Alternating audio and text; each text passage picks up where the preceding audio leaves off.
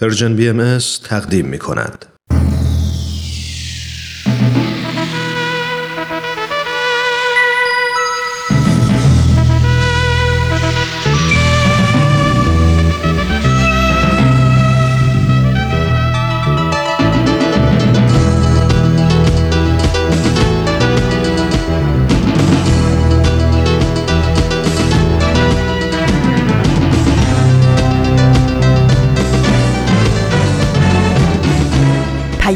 دوست. برنامه ای برای تفاهم و پیوند دلها.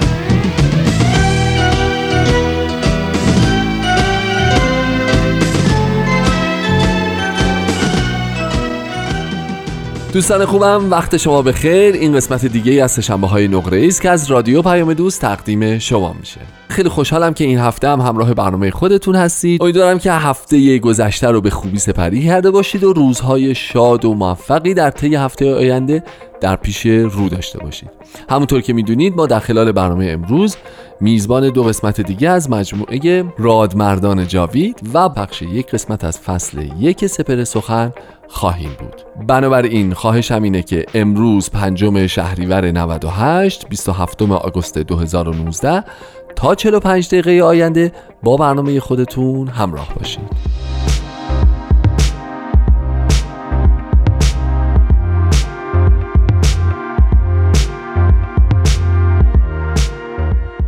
خب ما در برنامه امروز راجع به یه قضیه ای صحبت می‌کنیم که همش در وصف و ستایشش مطلب شنیدیم در طی این سالها. همش میگن به به به چقدر خوبه این آدم انعطاف پذیره چقدر خوبه که منعطفه چقدر خوبه که روحیه یک دندگی اسمشو می‌ذارن لجبازی می‌ذارن دیکتاتوری می‌ذارن خودرأیی می‌ذارن. هیچ کدوم از اینها رو نداره حرف منطق میپذیره گوش میده با سعه صدر. با عقل و منطق خودش میسنجه و نظرش الزاما اگر کاملا منطبق بر حقیقت نباشه رو عوض می‌کنه. امروز ما می‌خوایم یه لایه جدیدی از انعطاف پذیری رو با هم مرور بکنیم که گاهی وقتا ترجمهش می‌کنن به یک میثاق کهن یا می‌ذارن به یک عهد بلا قید و شرط با خود. یعنی میان میگن که آقا در بعضی موارد اتفاقا شما باید انعطاف پذیری رو بذارین کنار.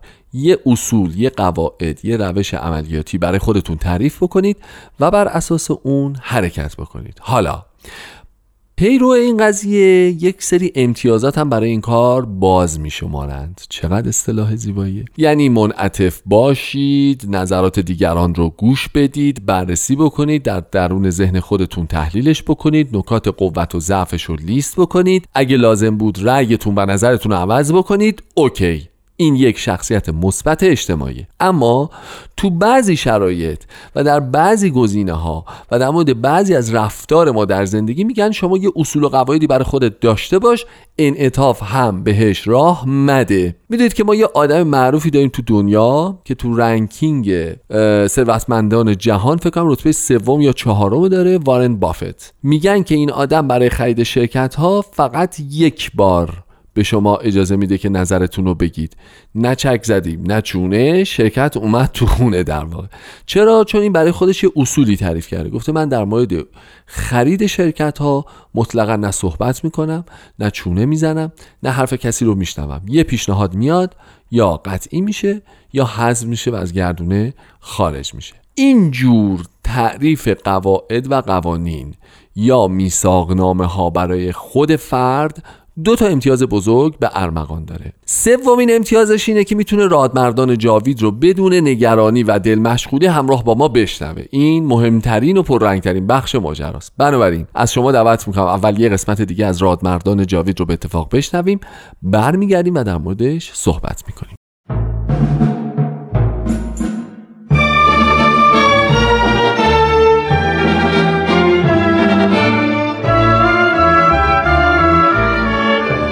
رادمردان جاوید.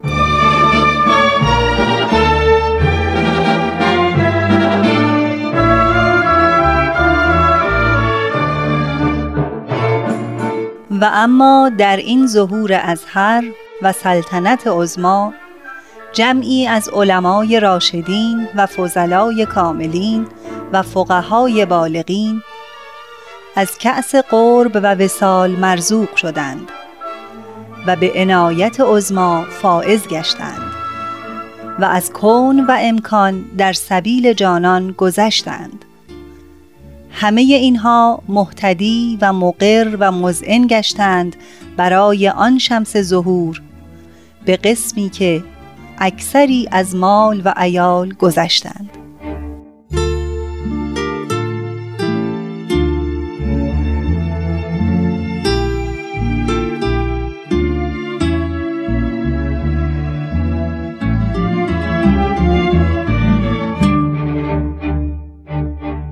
همراهان گرامی درود بر شما امیدوارم سلامت و شاد باشید و هفته ای پر از موفقیت رو گذرونده باشید ترانه هستم و بخشی دیگر از مجموعه رادمردان جاوید رو به اتفاق همکارانم به شما تقدیم می کنم. به خاطر دارید که از هفته گذشته سرگذشت پرماجرای جناب آقا محمد فاضل قائنی ملقب به نبیل اکبر رو آغاز کردیم. این شرح حال در قالب مجموعه به شما عرضه می شود که به بررسی وقایع زندگی گروهی از علمای اعلام و شرح ایمان ایشان به آین جدید بابی و بهایی می پردازد. افرادی که هر یک از فاضلترین و برترین علمای زمان خود محسوب می شدند و پیروانی داشتند. و مقلدین ایشان را چون نگین انگشتری در میان می گرفتند و برای آنها ارزش و بهای ای قائل بودند. اما زمانی که ایمان آنان به آین جدید آشکار شد همه آن ارج و قرب و شکوه ظاهری زندگی را از دست دادند و برخی حتی جان خود را فدا کردند لطفا در ادامه برنامه با ما همراه باشید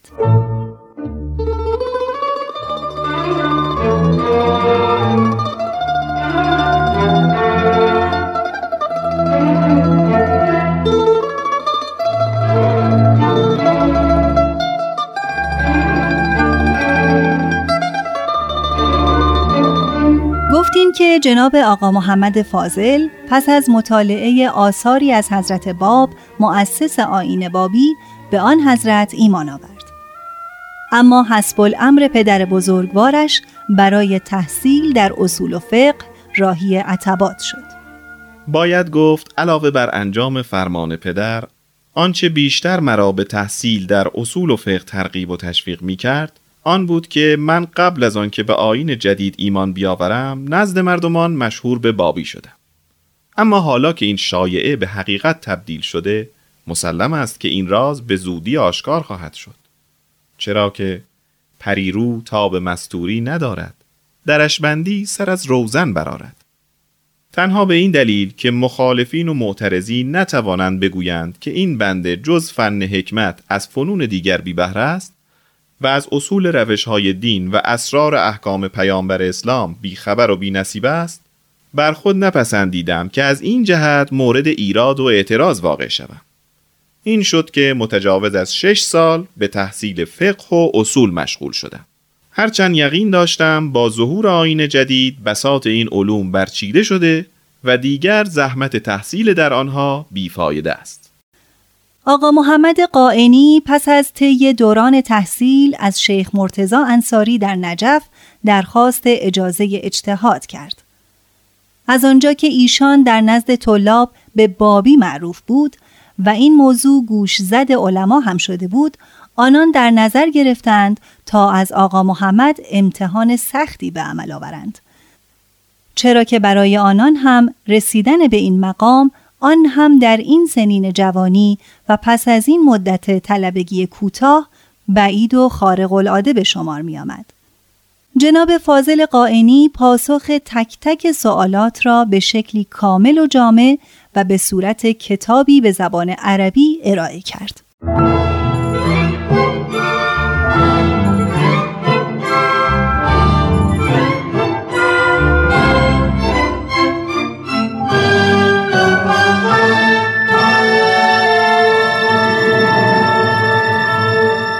شیخ مرتزا اعلم العلماء پس از ملاحظه کتاب این حقیر در بالای صفحه اول این کتاب چنین نوشت.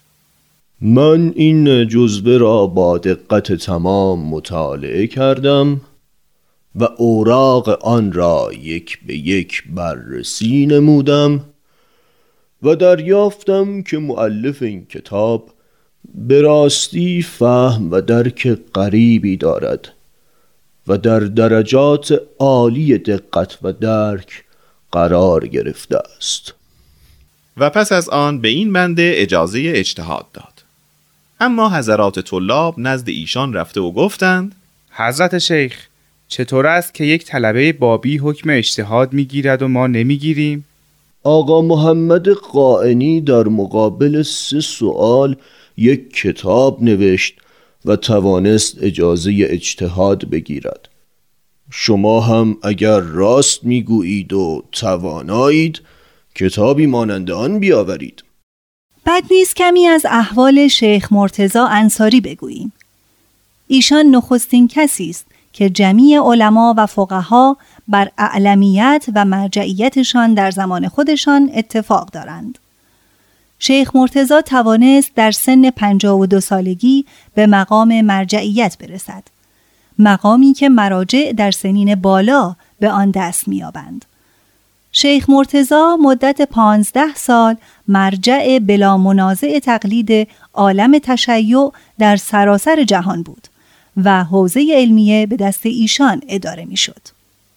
زمانی که در بغداد علما و روحانیون متفق شدند که حضرت بهاءالله را به قتل برسانند می دانستند که اجرای این تصمیم موکول به نظر شیخ مرتزا انصاری است. پس در منزل شیخ حسین تهرانی جلسه ای با حضور علمای بزرگ برگزار کردند. با این هدف که از مرجع کل شیخ مرتزا حکم تکفیر بگیرند.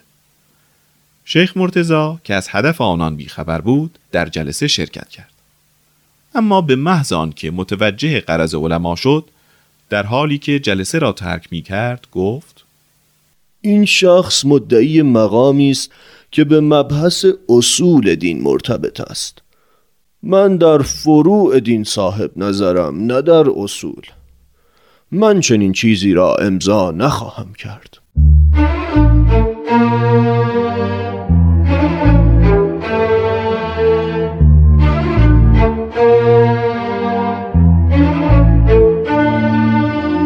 جناب فاضل قائنی در سال 1275 از نجف اشرف به سمت وطن حرکت کرد. علما و مشایخ و حتی شیخ مرتزا انصاری و جمع بسیاری از طلاب ایشان را تا وادی و سلام بدرقه کردند و ایشان وارد کربلا شد. چند روزی آنجا به قصد زیارت اقامت کرد تا اینکه یکی از بابیان به نام شیخ حسن که از اهالی رشت بود به ملاقات ایشان آمد و اصرار کرد که حتما با بابیانی که از ایران تبعید شده اند ملاقات نماید. جناب فاضل اف بفرمایید که اینقدر اصرار می کنم. اما شما را قسم می دهم حتما هنگام عبور از بغداد به دیدار جناب بهاءالله بروید. حتم داشته باشید که پشیمان نخواهید شد. از آنجا که به شیخ حسن قول داده بودم وارد بغداد شدم و به منزل حضرت بهاءالله وارد گشتم. چند دقیقه بعد ایشان از اندرونی به بیرونی تشریف آوردند و بسیار اکرام فرمودند. بر سبیل مزاح ذکر فرمودند که مگر شما نمی‌دانید ما مغزوب دولت و به حال تبعید اینجا هستیم؟ هر کس که با ما ملاقات نماید و معاشرت کند او نیز متهم و بدنام می شود شما عالمی محترم و مشتهدی بزرگوار هستید. چطور جرأت نمودید به ملاقات ما در اینجا بیایید؟ آیا بر خود رحم نکردید و ملاحظه شعن و مقام خود ننمودید؟ خلاصه بسیار مزاح فرمودند. در همان بیرونی اتاقی برای من معین شد و میرزا آقاجان کاشانی را به عنوان مهماندار من تعیین فرمودند.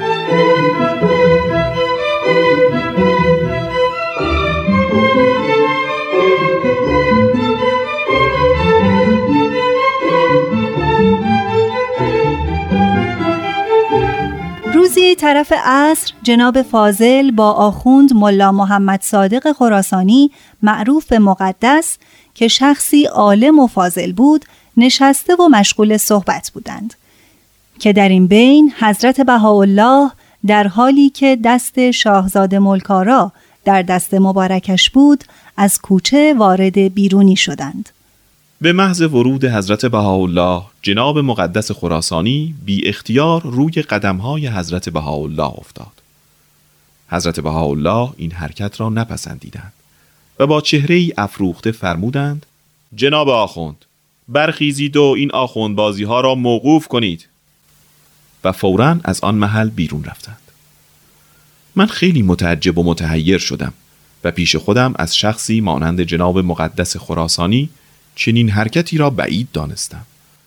و چون دیدم حضرت بهاءالله هم از این عمل ناراحت شدند جرأت پیدا کردم و به اعتراض جناب مقدس را ملامت کردم. آقا شما علاوه بر مراتب و مقامات علمی کسی هستید که در امر بابی بالاترین رتبه ایمان به حضرت باب را دارید؟ شما از شهدای بیان محسوبید. هرچند جناب بهاءالله بسیار محترمند و از بزرگان ایرانند و برای آین جدید به حبس و زندان افتادند. مبتلا به تاراج شدند و از دیار خود اخراج گردیدند. اما حرکت شما نسبت به ایشان حرکت عبد زلیل به مولای جلیل بود. مقدس خراسانی پاسخ مرا نداد و همچنان به حالت انجذاب باقی بود و در کمال سرور و روحانیت تمام گفت امیدوارم که چشم دلت باز شود و عطای جزیل نصیبت شود و از موهبت کبرا بهرهمند شوی. از آن پس در حالات حضرت بهاءالله بیشتر دقت کردم و پنهانی به تحقیق پرداختم. اما نکته ای که دلیل بر ادعای مقامی از جانب ایشان باشد نیافتم. به جز خضوع و خشوع و عبودیت و فنا در عمل و کلام چیزی مشاهده نکردم. به طوری که امر بر من مشتبه شد و خود را از هر جهت برتر و افضل از ایشان می شمردم. بر طبق یادداشت های جناب فاضل قائنی ایشان خود را در مقام مقایسه قرار داد و از هر جهت در خود بر حضرت بهاءالله برتری می‌دید. به همین جهت در مجالس و محافل بر بالاترین مکان مستقر می شد و فرصت صحبت به حضرت بهاءالله و یا دیگران نمی‌داد. و در اغلب موارد ایشان سخنران و دیگران شنونده بودند.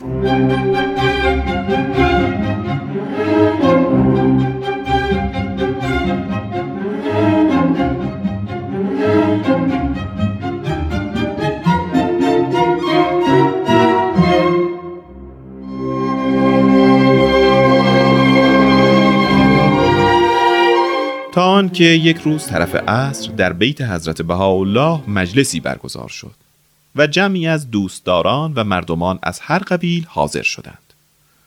باز هم من بر طبق عادت در بالای مجلس نشستم.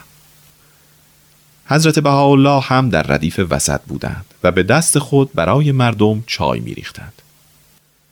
در این بین مسئله مطرح شد.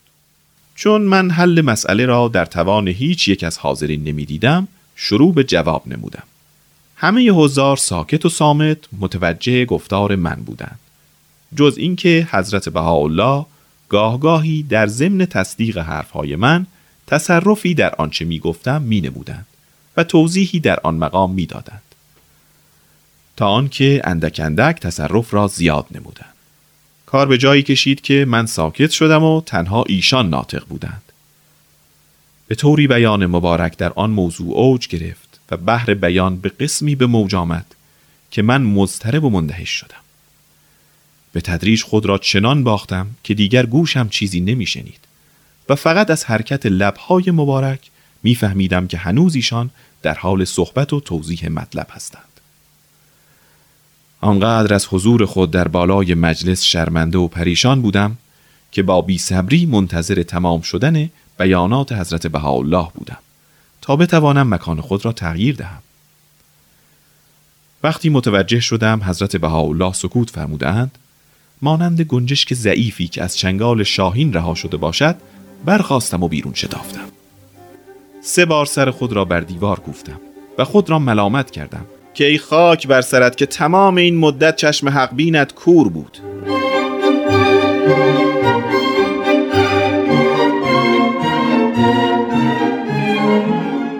یکی از کسانی که جناب فاضل قائنی شفاهن خاطراتش را برای او تعریف کرده آقا محمد رضای سعادتی است.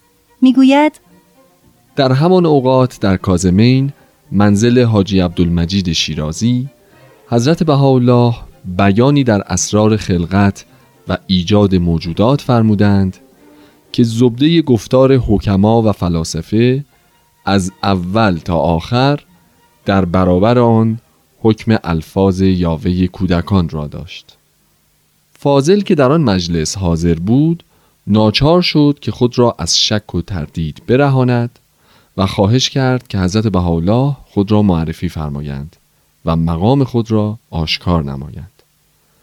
بعد همان عریضه را توسط حضرت عبدالبها فرزند ارشد حضرت بهاءالله به محضر حضرت بهاءالله فرستاد.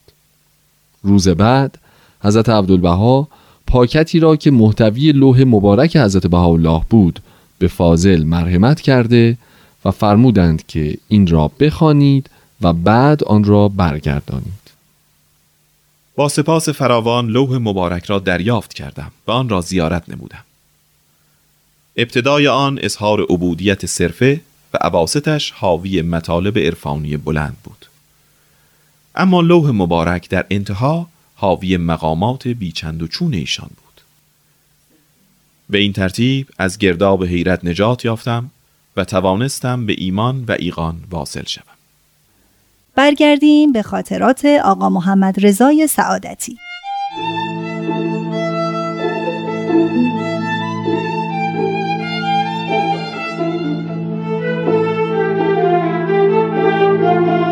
جناب فاضل پس از حصول اطمینان مجددا عریضه‌ای به کمال فروتنی نوشت و توسط حضرت عبدالبها به حضور مبارک حضرت بهاءالله فرستاد که مطلب بر من معلوم شد.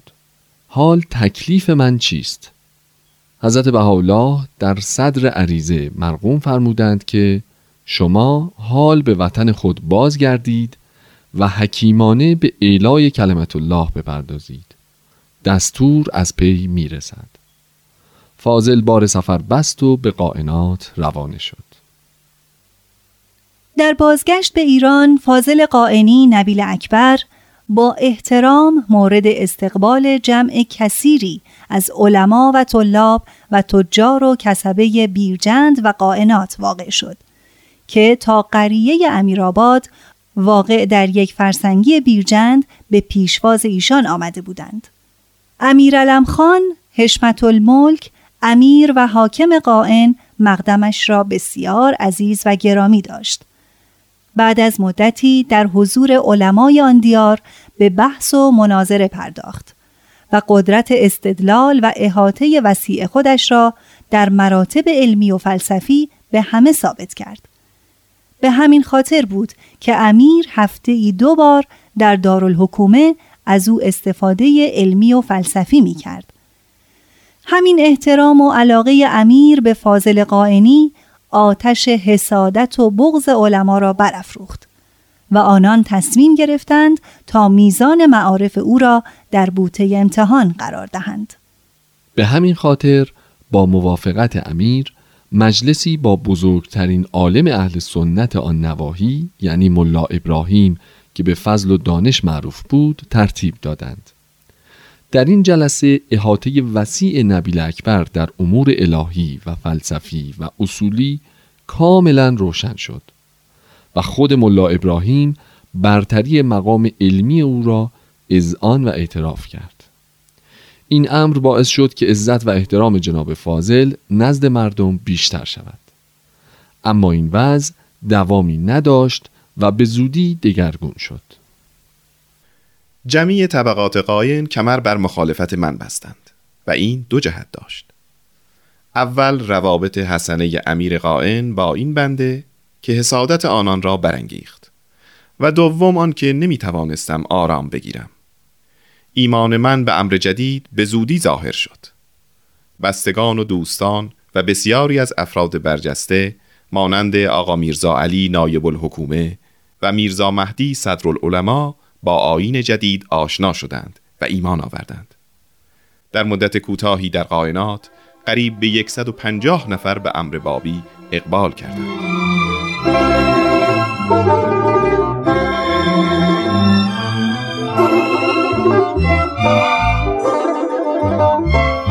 دوستان عزیز به پایان برنامه این هفته رادمردان جاوید رسیدیم.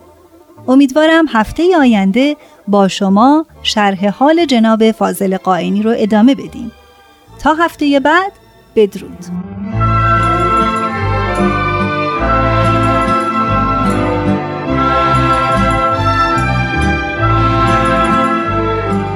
خسته نباشین دوستان عزیز رادمردان جاوید رو شنیدید. امیدوارم که همچنان پر انرژی همراه ما تا پایان برنامه ها باشید. دوستان عدم انعطاف پذیری در مورد بعضی از اصول زندگی دانشمندان معتقدند که دو تا خاصیت داره. اولیش اینه که میگن ما وقتی در معرض تصمیم گیری قرار می‌گیریم ذهنمون مدام باید هی محاسبه بکنه چرتکه بندازه چقدر خوبه چقدر بده. این چیزی که من می‌خواستم یه چیز دیگری بود. الان باید از اصولم یه ذره عقب نشینی کنم یه ذره کوتاه بیام یه ذره به حرف اینا گوش بدم یه ذره مثلا نرم بشم یه ذره منعطف بشم یه ذره اون چیزی که بودم دیگه نباشم یه ذره اون چیزی که می‌خواستم دیگه نخواهم داشت و و و. میگن این موقعیت ذهن ما رو در شرایطی قرار میده که مجددا برای حل بحران و حل این صورت مسئله باید راهکار پیدا بکنه. و این به مرور زمان باعث خستگی ذهن میشه. یعنی یک خستگی رایج ذهن ما داره خستگی تصمیم گیری بهش میگن. شما مدام ناچارید که علمان های مختلف رو برای اتخاذ بهترین تصمیم ممکنه بسنجید. و این در دراز مدت چون ذهن رو خسته می‌کنه شما به کوتاهترین روش ها متوسل میشین. چون به کوتاهترین و سهل الوصول ترین روش ها متوسل میشید الزاما ممکنه تصمیماتتون تصمیمات درست یا منطقی نباشه. بنابراین میگن در برخی زمینه ها برای خودتون قواعدی بذارید و اتفاقا در موردش انعطاف پذیر نباشید لطفا. خیلی محبت می‌کنید. خب اگه موافق باشید ازتون دعوت می‌کنم یه قسمت دیگه از فصل یک سپر سخن رو به اتفاق بشنویم. برمیگردیم بعد از این برنامه و بعد موضوع صحبت رو با همدیگه پی خواهیم گرفت.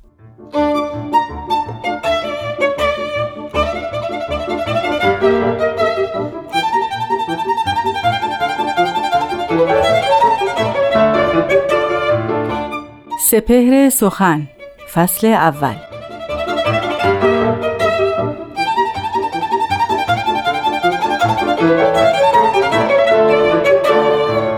ای روی تو رویم را چون روی قمر کرده اجزای مرا چشمت اصحاب نظر کرده.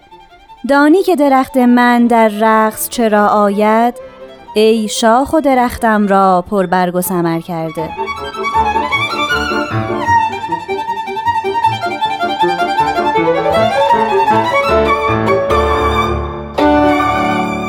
شنوندگان دوست داشتنی رادیو پیام دوست وقت شما به خیر. من نیوشا راد هستم. به برنامه سپهر سخن خوش اومدین. می‌دونم که منتظر شنیدن برنامه این هفته هستین. زیاد منتظرتون نمی‌ذارم. اول بیان حضرت بهاءالله پیامبر بهاییان رو بشنوین و بعد توضیحات استاد بهرام فرید.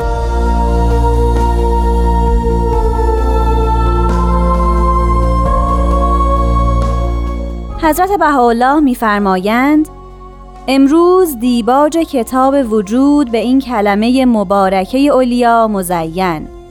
یا مل الارز یوم الله آمد. جهد نمایید شاید به آثار قلم اعلا از اسمار صدره منتها قسمت برید و نصیب بردارید.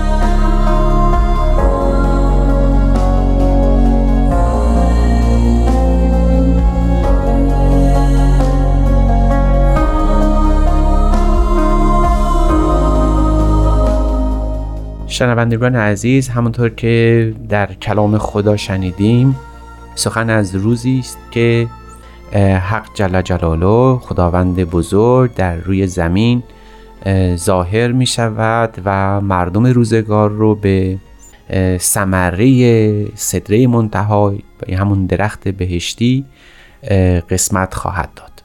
توصیه حضرت بها در این کلمه مبارکه این است که ای مردم به این ثمره صدر منتها توجه کنید و ازش نصیب بردارید. اینکه صدره منتها همون مشیت خداوند که ظاهر میشه در پیامبران الهی سخنی است که از دیرباز به اون اشارت رفته. اما در این بیان مبارک سخن از ثمره صدره منتهاست سخن از اسمار صدره منتهاست یعنی اینکه فل واقع به روزگار ما باید این ثمره چه باشه که از او بهره برد و نصیب گرفت؟ با توجه به معانی که در این کلام نهفته است شاید نخستین معنی ثمره صدره منتها خود پیامبر است. همان که خداوند می‌خواهد به روزگاران هر از گاهی او در بین ما ظاهر بشه و ما رو به دلالت و هدایت الهی واقف کنه. خداوند می‌خواد که ما به هر شکلی که شده به هر نحوی که شده از پیامبر الهی و حضور او در این عالم بهره ببریم. به این ترتیب در خواهیم یافت که ما در این روزگار تنها نیستیم. او هست برای اینکه پیامبر خدا پیش ماست و از این جهت همیشه با ماست. شاید معنی این ثمره صدر منتها این باشه که شاید او به روزگاری یعنی این پیامبر خدا بعد از مدتی از پیش ما برود. و چنین هم هست. هر پیامبری متولد میشه و وفات می‌کنه. خب تکلیف بقیه مردم چیست؟ که از افتخار حضور در محضر او محرومند. در اینجاست که ثمره صدره منتها شاید کلمات اوست سخن اوست. و این سخن بهترین و مهمترین میراثی است که پیامبر برای ما به جای می‌گذاره شما دقت بفرمایید وقتی حضرت ختمی مرتبت ظاهر شد و از پیش ما رفت تنها یادگاری که برای مردم خودش بر جای گذاشت همان قرآن است کلام خداست. و چقدر این کلام خدا سمر بخش بود چقدر این کلام خدا اثر بخش بود که باعث به وجود آمدن یک تمدن بسیار بزرگ و میراث بسیار عجیبی و شکوهمندی از فرهنگ، هنر، حکمت، عرفان، کلام و دیگر علوم تجربی شد. اگر این کلام خدا نبود و خلاقیت او نبود بی تردید ما محروم بودیم از میراث بلند عرفانی و حکمی که در این تمدن وجود داشت. پس بنابراین می شود گفت که ثمره صدر منتها کلمات سخن گفتار و پیام مظهر ظهوره.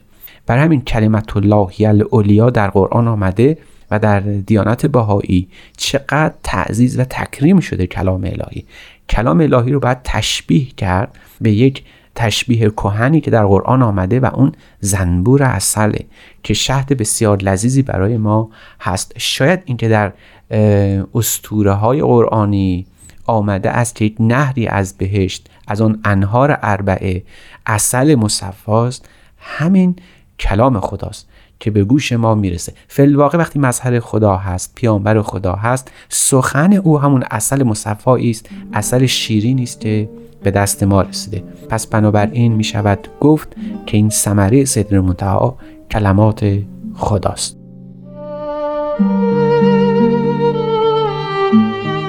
دوستان من همانطور که در سخن هرست به حالا که امروز پیرامون او صحبت می‌کنیم شنیدیم و خواندیم یکی از اسمار صدر منتها فلواقع تعالیم و احکام اوست. وقتی نظر می‌کنیم که چرا خداوند باید بهترین خلق خودش رو به قمیس انسانی به لباس انسانی در میون مردم بفرسته و این همه اذیت و آزار ببینه؟ گاهی اوقات جان بر کف بگذاره و پیش ما بیاد. چه سودی داره چنین ظهوری؟ متوجه می‌شویم که شاید نقطه عطفی که پیانبران خدا سعی دارند حول اون محور ما رو متوجه بکنند تعالیم و احکام اوست. فلواقع مظهر ظهور میاد و این سخن خدا رو به گوش ما میرسونه. چه فایدت از این همه رنج و عذاب و اتاب که او متحمل میشه اگر تعالیم و احکام او نباشه؟ تعالیم او امروز در ایامی که ما به سر می‌بریم یعنی ظهور عرض با حالا چیست فلواقع اگر قدری تدقیق کنیم دقت نظر کنیم آیا جز این است که وحدت بین ابناع بشر است؟ آیا به غیر از این است که صلح عمومی است؟ آیا به غیر از این است که انسان راحت و بهتر و خوبتر زندگی بکنه؟ فلواقع در تعالیم عرض به حالا چه سخنی به غیر از این هست؟ قصد از این همه نوشتار که بیش از 18 هزار فقره نوشته و لوح و اثر مکتوب است فلواقع اثر او چیست جز این که بشر بداند که این تعالیم رو باید به موقع اجرا در بیاره؟ چه بخواهد به تجربه خیش در بیابد و چه به هدایت الهی توجه بکنه هیچ تفاوتی نداره. مهم این است که این تعالیم متعلق به هر کسی که باشه از آن هر فردی که باشه به منصه ظهور برسه. اینکه این تعالیم به حضرت حضرت حالا هست شاید فرع این حقیقت باشه که این تعالیم باید به موقف اجرا در بیاد. این که به حالا در این بیان فرمودن به آثار قلم علا از اسمار صدری منتها قسمت برید و نصیب بردارید معطوف به همین ماجراست که این ثمره فل واقع به مدد کلام خدا تعالیم و اخلاقی است او برای ما تدوین کرده. هیچ اصراری نیست که این تعالیم و این احکام به نام حضرت با حالا اجرا بشه. اینکه حالا وحدت بین نوع بشر صلح جهانی اینکه تصاوی حقوق زن و مرد این تعالیم مبارکه که نیاز امروز ماست انجام بشه مقصد از ظهور با حالا تحقق پیدا کرده. چه این افتخار به اسم خود بشر بمانه و دستاورد خودش محسوب بشه چه نهایتا به دلالت الهی صورت بگیره. که البته اگر به دلالت الهی باشه به هدایت الهی باشه یک مزیت دیگه هم داره و اون اخلاق صرف تعالیم نمی‌تونه کفاف یا زامن ثبات اون بعد از اجرا باشه. پس باید یک پشتوانه ای داشته باشه و اون اخلاق وجدانی است در قلب همه نهفته است. و ما باید در موقف دیگری راجع به این اخلاق سخن بگوییم. و نهایتا این است که آیا معنی دیگری هم برای این ثمره هست؟ در دیانت باهایی شاید یکی از مهمترین معانی ثمره صدره منتها خود نفس انسان باشه. شاید امروز این دیباج کتاب وجود که به این کلمه مبارک اولیا تزین پیدا کرده مقام انسانه. یعنی همان انسانی که خداوند برای ظهور خودش در این جهان این هستی رو انتخاب کرده. چرا پیامبر خدا نتونسته اونطور که در ملکوت خدا هست جلوه بکنه؟ چرا خداوند اراده کرده که این حقیقت برین رو به شکل انسانی ظاهر بکنه؟ جز این نیست که برای انسان مقام و مرتبت بزرگی قائله. ما به یاد اون سخن بزرگ خداوند در کتاب و عهدی میفتیم که مقام انسان بزرگ است. حضرت بهاءالله در این بیان مبارک عالم وجود رو به کتابی تشبیه کردن که سرفصل اون تیتر بزرگ اون عنوان کبیر اون مقام انسانه و انسانیتی که در او نهفته است. حیف است که انسان در این ایام در این روزگار که اوج تمدن و اوج ترقی علوم و دانش هاست اوج افتخار انسان است. از مقام بلند خودش انسانیت از محروم بمونه. حضرت با انسان رو برای خودش برگزیده. انسان رو به موهبت و لقد کرم بنی آدم ستوده. و این ثمره که مقام مکنون انسان که در قلبش نهفته است اگر به منصه ظهور برسه شاید مهمترین ثمره صدره منتهاست خلقت او رو دو مرتبه بازآفرینی می‌کنه و او رو به مقام بلند خودش برمیگردونه. و شاید آخرین معنی این ثمره صدره منتها سود بردن از وقت. صوفیان گفتن که الصوفی و ابن الوقت یعنی انسانی که سلوک الله داره به نفس خدا باز میگرده. او فرزند وقته. او صاحب وقته. این ثمره که خداوند در به ما خواسته هدیه کنه شاید این است که وقت رو از دست ندهیم. روزگار ما عمر ما شاید بسیار کوتاهه. آنجور که حضرت با حالا فرمودن تمر و ایام و حیاتکم کما تمر اریا یعنی عمر ما مثل برق و باد خواهد گذشت مثل باد میمونه. در عبور است و هرگز بر نخواهد گشت. این که خداوند می‌خواد ما رو متوجه بکنه که وقت هست زمان هست و زمان و وقت بسیار کوتاهه و در دست ماست شاید یکی از مهمترین ثمرات ظهور خودشه. خود او می‌خواهد که آن امر لایزال اون حقیقت الهی و فارق از وقت در وقت قرار بگیره. دقت بفرمایید پیامبران خدا مربوط به عالم ملکوتن. حقیقتشون از عالم برینه از جبروت الهی است از جبروت امره. اما می‌خواهد که در وقت بگیره که در وقت نیست به وقت در بیاد. آن که لازمانه بی زمانه زمانمند بشه مکانمند بشه. چرا؟ برای اینکه ما رو متوجه بکنه که زمان و وقت یکی از مهمترین دقدقه ها و صدای انسان در هستی. باید ما بفهمیم و دریابیم که وقت ما کوتاه است و در این وقت کوتاه بزرگترین حقایق در ما باید به عرصه ظهور بیاد. این استفاده از وقت وقت شماری شاید یکی از بزرگترین ضرباتی باشه که خداوند با ظهور پیامبران خودش به ما انسان ها وارد می‌کنه. که حتی برای او لکل امرن عجلون یه مهلتی است یه وقتی است یک فرصتی است و این فرصت نباید از دست بره.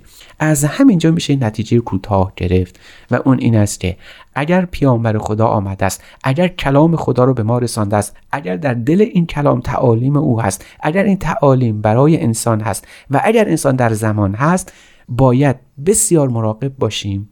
که مبادا مبادا مبادا این حقیقت در وقت انجام نشه در فرصت مناسب انجام نشه و با بهای بیشتر با ضربات بیشتر با یک هزینه گذافی به اون برسیم. اگر امروز به وحدت عالم انسانی به مدد کلام او از تعالیم او نرسیم شاید وقت دیگری برسیم که بسیار بهای بیشتر هزینه گذافی وخیمتر و البته پرهزینه برای او پرداخت کنیم شنوندگان دوست داشتنی دوستای عزیز خسته نباشین. لطفا یادتون نره هفته بعد در همین ساعت با سپهر سخن باشین. من نیوشا رات هستم و به اتفاق استاد بهرام فرید و تهیه کننده این برنامه پارسا فنایان روزگاری خوش براتون آرزو می‌کنم. خدا نگهدار.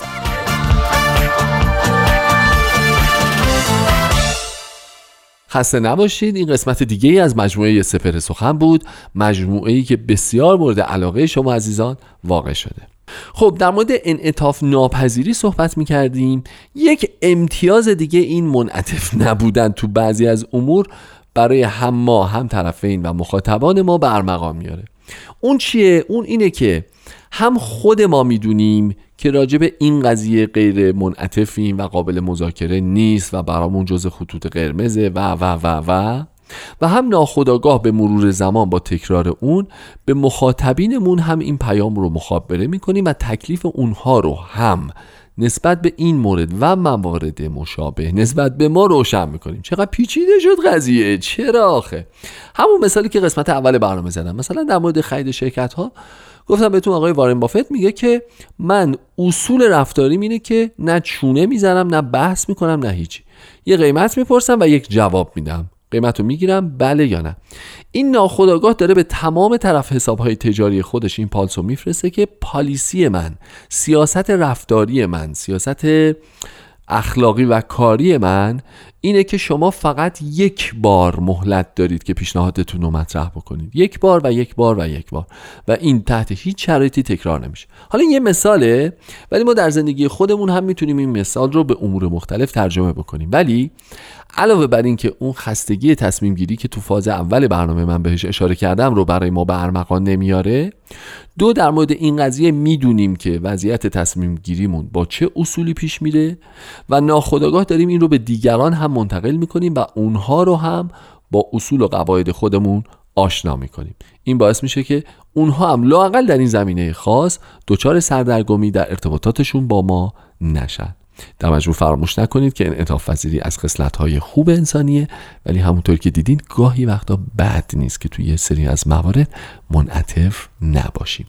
مثلا اینکه الان زمان برنامه به پایان رسیده جزو مواردیه که هیچ کس اینجا با من شوخی نداره راجبش و انعطاف پذیری هم در موردش نداریم. بنابراین باهاتون خدافزی می‌کنم. روزها و شبهای خوشی رو براتون آرزو می‌کنم. تا هفته آینده بدرود.